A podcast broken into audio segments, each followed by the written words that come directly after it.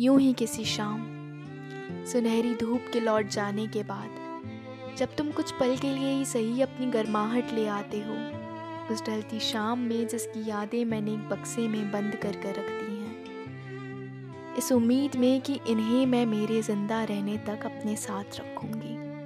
यहीं मेरी बाकी कीमती चीज़ों के साथ, जैसे कि ये कलम, ये तोहफे जो तुमने मुझे दिए थे और वो डायरी जिसमें आज भी मैं लिखती हूँ तो सिर्फ़ हम दोनों के बारे में।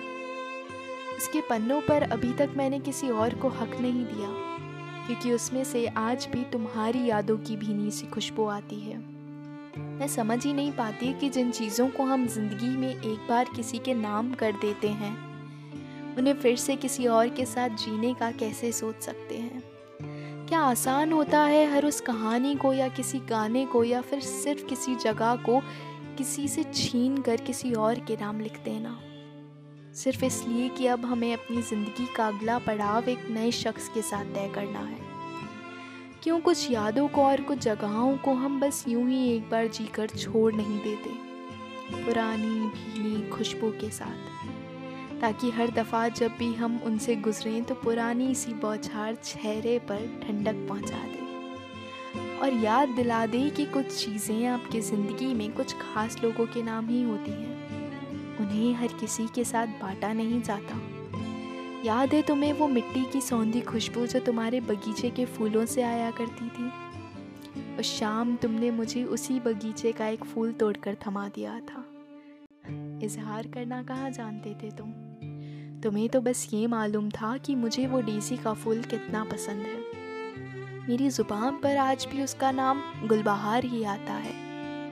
वो तो तुम्हारी बातें हैं जो दिमाग में यूँ छप गई हैं कि गुलबहार को अब मैं हर दफ़ा डेजी बुलाकर मुस्कुरा देती हूँ।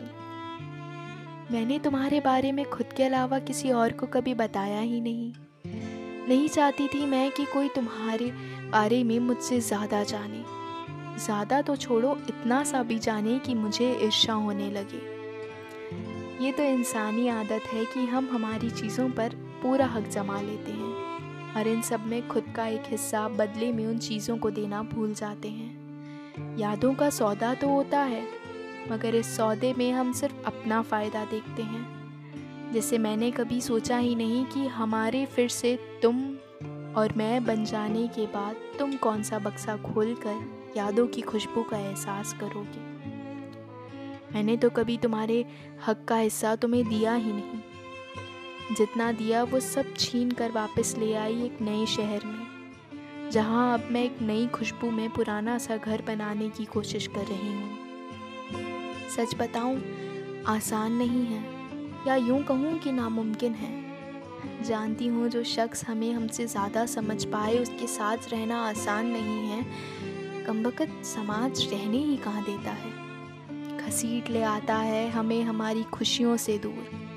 अपने बनाए सामाजिक सीमाओं वाले ढांचे में एक नया आकार देने के लिए। एक ऐसा ढांचा जो कभी इश्क की गीली मिट्टी से बना ही नहीं। वो तो बना है ऐसी ईंटों से जो बाहर से बहुत खूबसूरत है। ज़माने के नज़रिए से बोलूँ तो परफेक्ट मगर अंदर से कमज़ोर, क्योंकि इस ढांचे में वो और मैं रहते हैं, हम नहीं।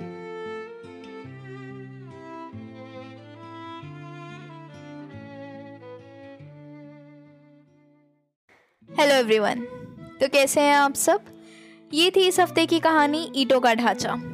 आपको बता दूँ कि ये कहानी मैंने लिखी तो आज ही है, मगर इस कहानी में जो बताया गया है कि कैसे हम किसी एक चीज़ को किसी एक इंसान के साथ इस कदर जी लेते हैं कि फिर उसी चीज़ के साथ एक नई याद बनाना नामुमकिन सा हो जाता है, ये बात मैं कई दिनों से सोच रही थी।